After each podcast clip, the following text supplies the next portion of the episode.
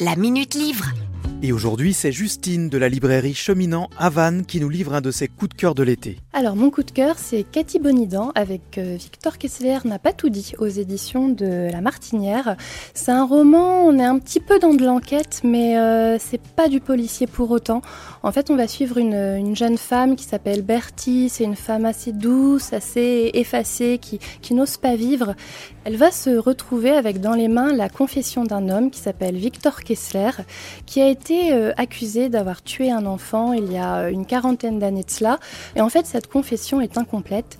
Et du coup, Bertie va se mettre en tête de partir dans ce petit village, de réenquêter pour savoir si euh, Victor Kessler est vraiment innocent ou bien s'il est coupable.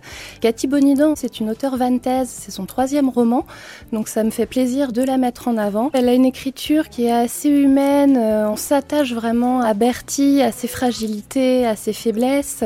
Elle a un regard sur l'humain, sur la nature, et elle sait vraiment mener le suspense parce que jusqu'au bout, on se demande ce qui s'est passé. En fait, on alterne entre le carnet de bord de Bertie, donc à la notre période actuelle, et le village à l'époque du meurtre. Donc on suit vraiment tous les habitants du village, les secrets, les non-dits qu'ils accumulent. Finalement, ça crée vraiment un, un très bon suspense.